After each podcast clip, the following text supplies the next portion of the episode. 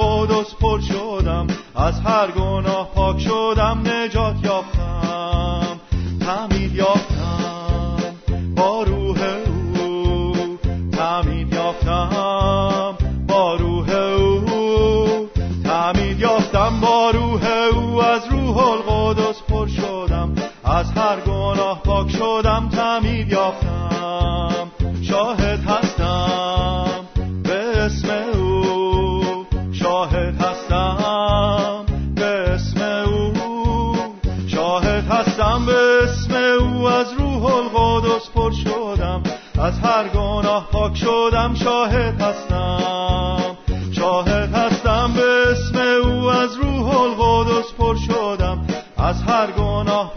شدم شاهد هستم.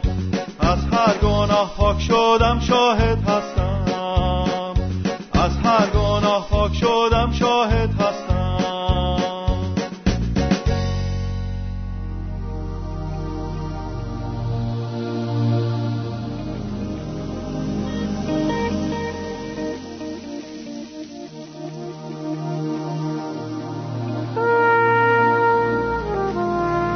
دوستان عزیز سلام های گرم ما رو در نام عیسی مسیح بپذیرید. خوشحالم که یک بار دیگه در خدمت شما عزیزان هستیم تا با هم برنامه دیگر از سلسله درس هایمون تحت عنوان دعای ربانی رو خدمت شما عزیزان تقدیم کنیم.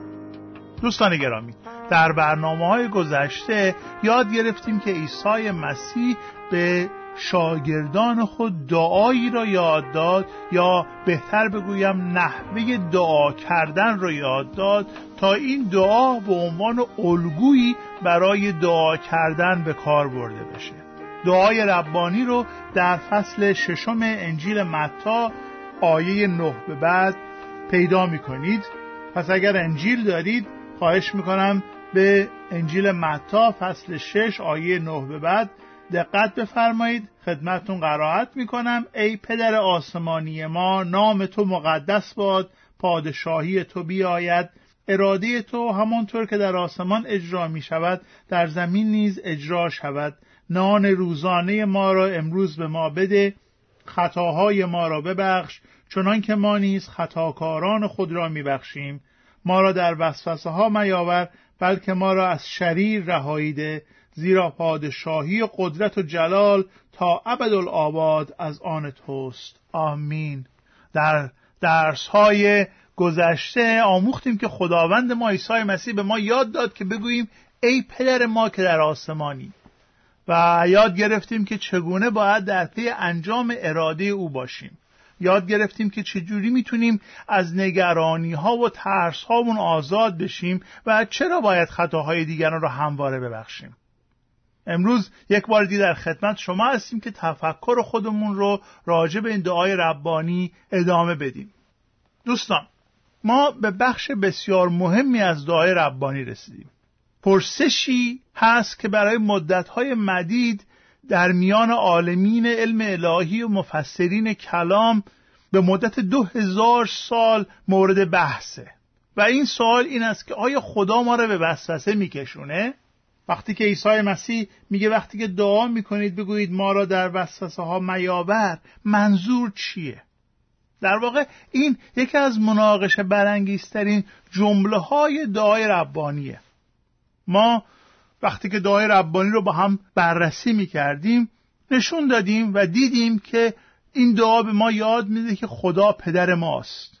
و این عزیزان چه افتخار بزرگی چه امتیاز بزرگی است چه موهبت عظیمی است که بدونیم خدای قادر مطلق خالق آسمان و زمین پدر ما هستش.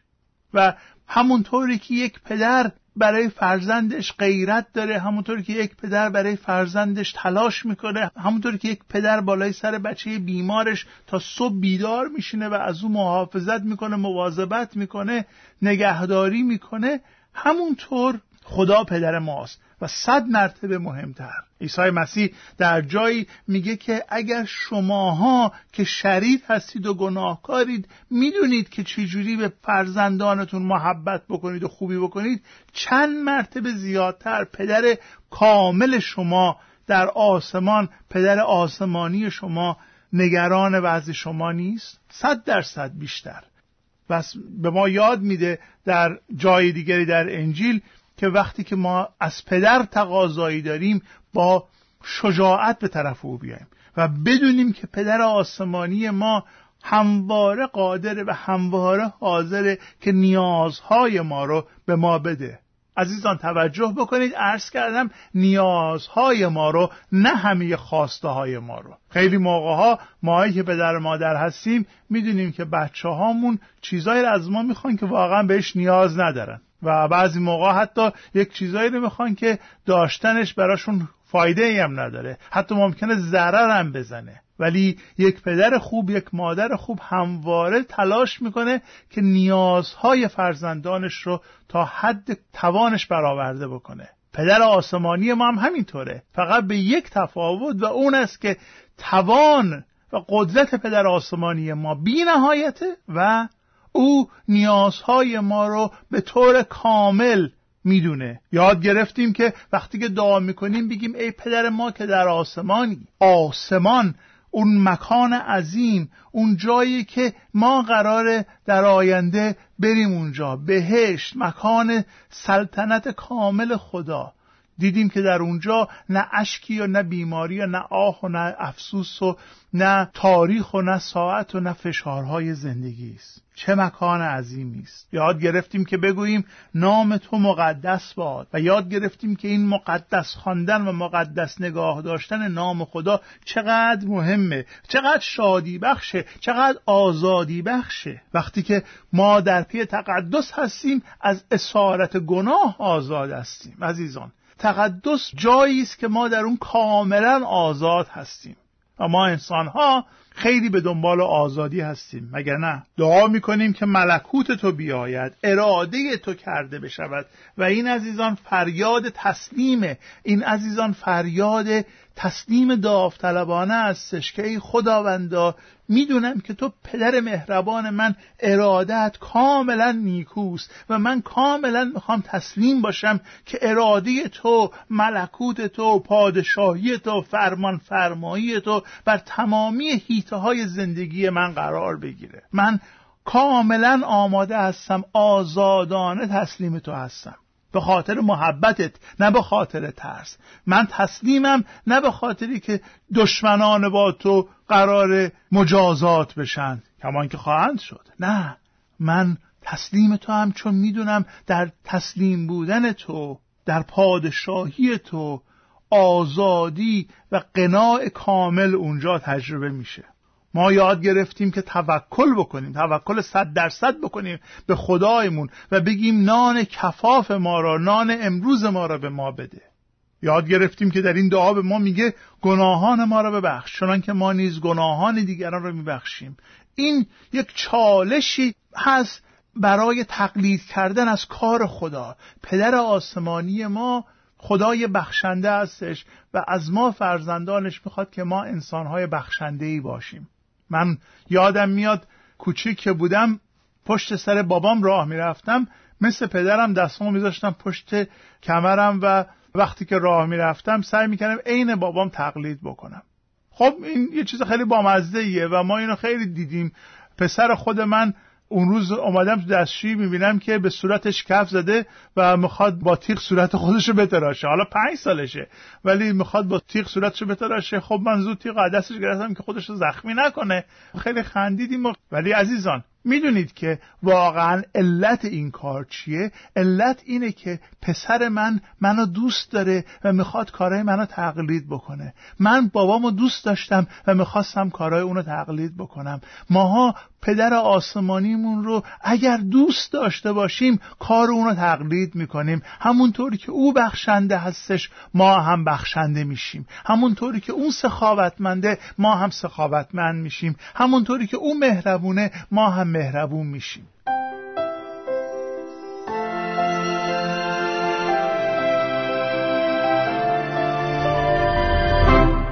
ولی اینجا به یک جمله دیگه می‌رسیم. این جمله شاید ما رو کمی گیج بکنه شاید کمی ما رو مات و مبهوت بکنه و اون اینه که ما را در آزمایش میاور زمانی که آیات دو و سه فصل اول رساله یعقوب رو مطالعه می‌کنیم می‌بینیم که این سردرگمی ما بیشتر میشه. رساله یعقوب میگه ای دوستان من هرگاه دچار آزمایش های گوناگون می‌شوید بی نهایت شاد باشید چون می‌دانید که اگر خلوص ایمان شما در آزمایش ثابت شود بردباری شما بیشتر می شود حالا بیایید همون کتاب یعقوب رو فصل یک آیه سیزده و چارده رو نگاه کنید. میفرماید کسی که گرفتار وسوسه می شود نباید بگوید خداوند مرا به وسوسه انداخته است. چون خداوند از بدی مبراست و کسی را به وسوسه نمی اندازد انسان وقتی دچار وسوسه می شود که مجذوب و فریفته شهوات خود باشد. جریان چیه؟ اینجا که یعقوب میگه که وسوسه ها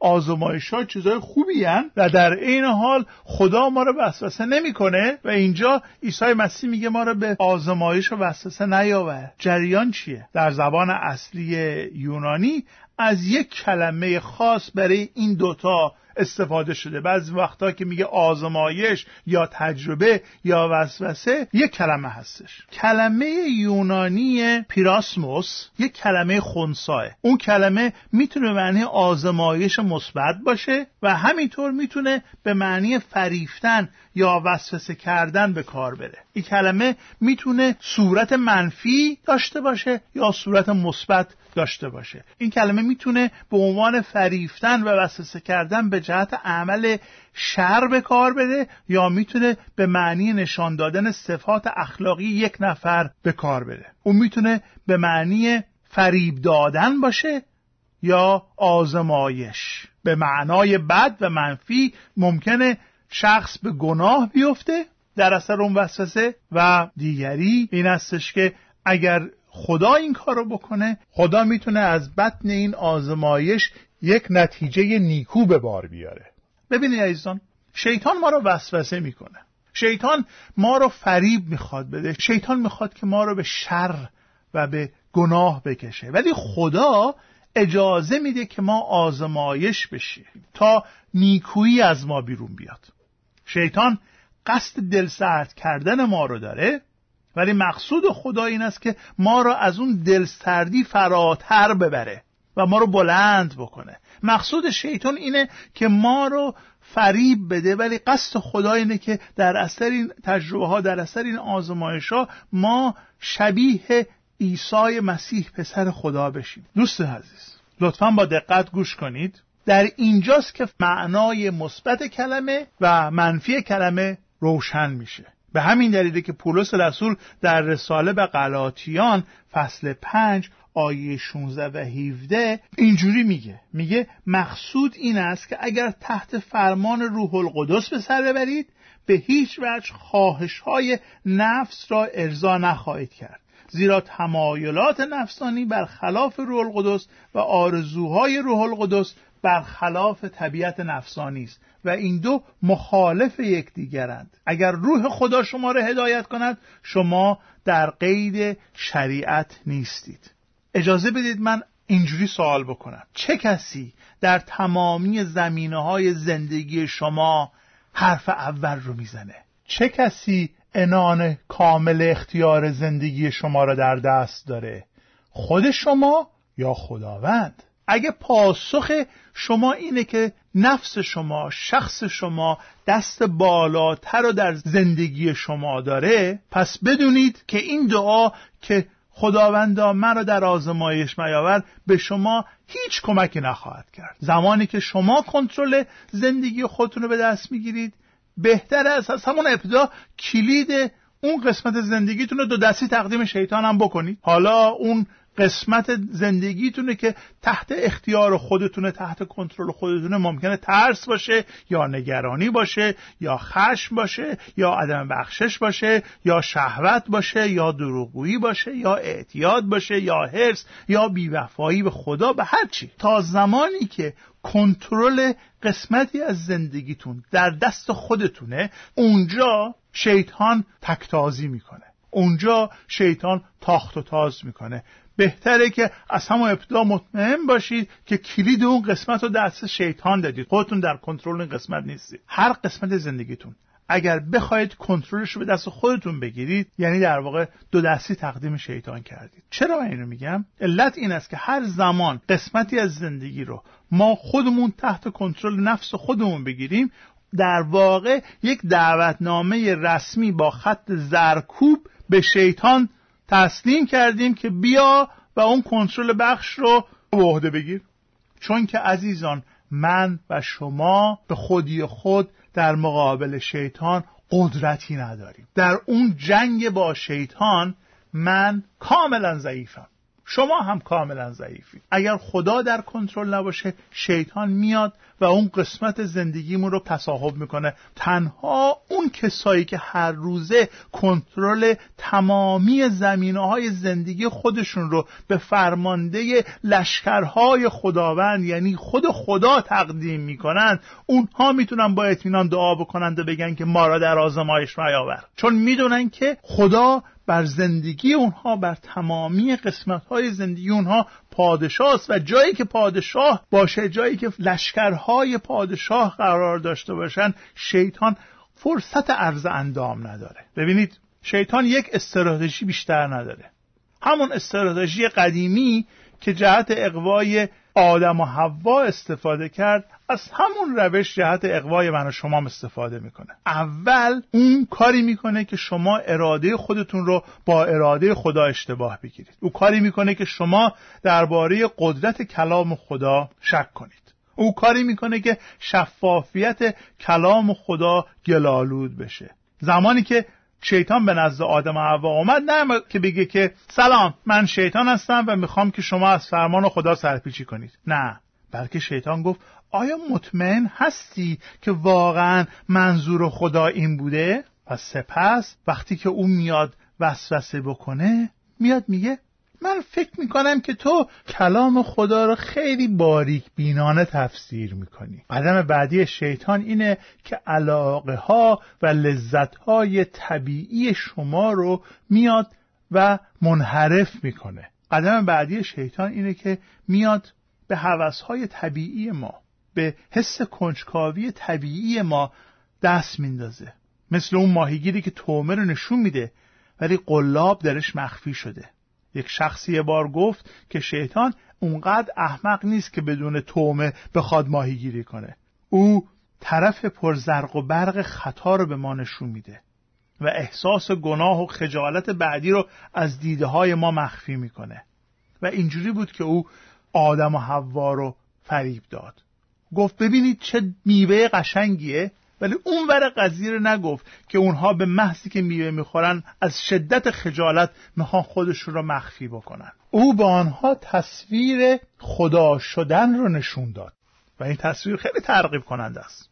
اگر که اون میوه کرم زده بود اگر اون میوه در حال گندیدن بود اونگاه آدم و حوا می‌تونستن که با چشم خود چهره کریه اون کرم رو ببینن و به تله نمیافتادن. ولی شیطان به اونها درباره لذت ها و احساس خوبی که خواهند داشت صحبت کرد. و سوم ترغیب کردنه زمانی که شیطان یک فکر رو در ذهن شما می‌گذاره زمانی که او کاری می‌کنه که شما اون مطلب رو در ذهن خود سبک سنگین کنید اون موقع می‌دونه که نصف راه رو رفته. زمانی که حوا و آدم به اون مرحله رسیدن عمل طبیعی دیگه این بود که اونو امتحان کنن. حالا اون میوه به اون شکلی که خوشنما به نظر می‌رسه آیا واقعا همون قدرم خوشمزه هست؟ زمانی که اولین گاز به اون میوه زده میشه زمانی که اولین قدم رو در مسیر گناه برمیداریم او ما رو متقاعد می‌کنه که یک لقمه کافی نیست. یک جرعه الکل کافی نیست یک دروغ کافی نیست یک نگاه کافی نیست یک بار به اونجا رفتن کافی نیست یک بار انجام دادن اون کار کافی نیست و زمانی که شما در چنگال شیطان افتادید شیطان می‌خواد شما رو اونجا نگاه داره. زمانی که به اردوی شیطان وارد بشید شیطان ما رو در اونجا در زندان نگاه خواهد داشت. زمانی که به خدمت شیطان بیایم او ما رو در خدمت خودش در چنگال خودش نگاه خواهد داشت. زمانی که او در زندگی من و شما رخنه ایجاد کرد می‌خواد در اون مکان راحت و گرم و نرم باقی بمونه. حالا حتی اگر روز یک میلیون بار هم دعا کنید که منو در آزمایش نیاور اون دعا به شما کمک نخواهد کرد. چرا؟ چون اون موقع دعای شما از نصف قلبتون برخواسته. جدی نیست. زمانی که ما به وسوسه ها تسلیم میشیم دعا کردن برای مقاومت دیگه فایده نداره. به همین دلیل که کسایی میگن ما را در آزمایش میاور که تمامی زمینه های زندگی خودشون رو تحت فرمان خدا قرار داده باشن. عزیزان زمانی که ما در دام خجالت و احساس و گناه و دلسردی قرار گرفتیم شیطان می‌خواد که ما در اونجا بمونیم. او به ما میگه که تو خودت رو در این موقعیت خرابت قرار دادی و خدا نمی‌تونه تو رو ببخشه. شیطان تمام قدرت و سعی خودش رو به خرج میده که ما را از توبه و بازگشت به سوی خدا نگاه داره. رویه او این استش که ما رو در اون حالت اسارت نگاه داره. ولی عزیزان خبر خوش این است که هر زمان که بازگردیم خدا قادر ما رو ببخشه و به ما در اون زمینه زندگیمون پیروزی بده. شرط کار این است که ما گناه رو در خودمون به قوت روح القدس مشاهده بکنیم و از خدا بخوایم که اون زمینه زندگیمون رو فرمان روایی کنه. ملکوت تو بیاید. اراده تو کرده بشود. گناهان من رو ببخش و مرا در آزمایش میاور ترتیبش رو ما باید به یاد داشته باشیم. پس عزیزان دعا می‌کنم که اگر امروز خودتون رو به یک نوعی یک زمینه از زندگیتون رو تحت اسارت شیطان می‌بینید. دعا کرده بگویید ای پدر آسمانی من ملکوت تو پادشاهی تو در این قسمت زندگی من کرده بشود. اراده تو انجام بشود. گناهان منو ببخش و مرا در آزمایش میاور فیض خداوند ما عیسی مسیح همواره با شما عزیزان باشد. آمین.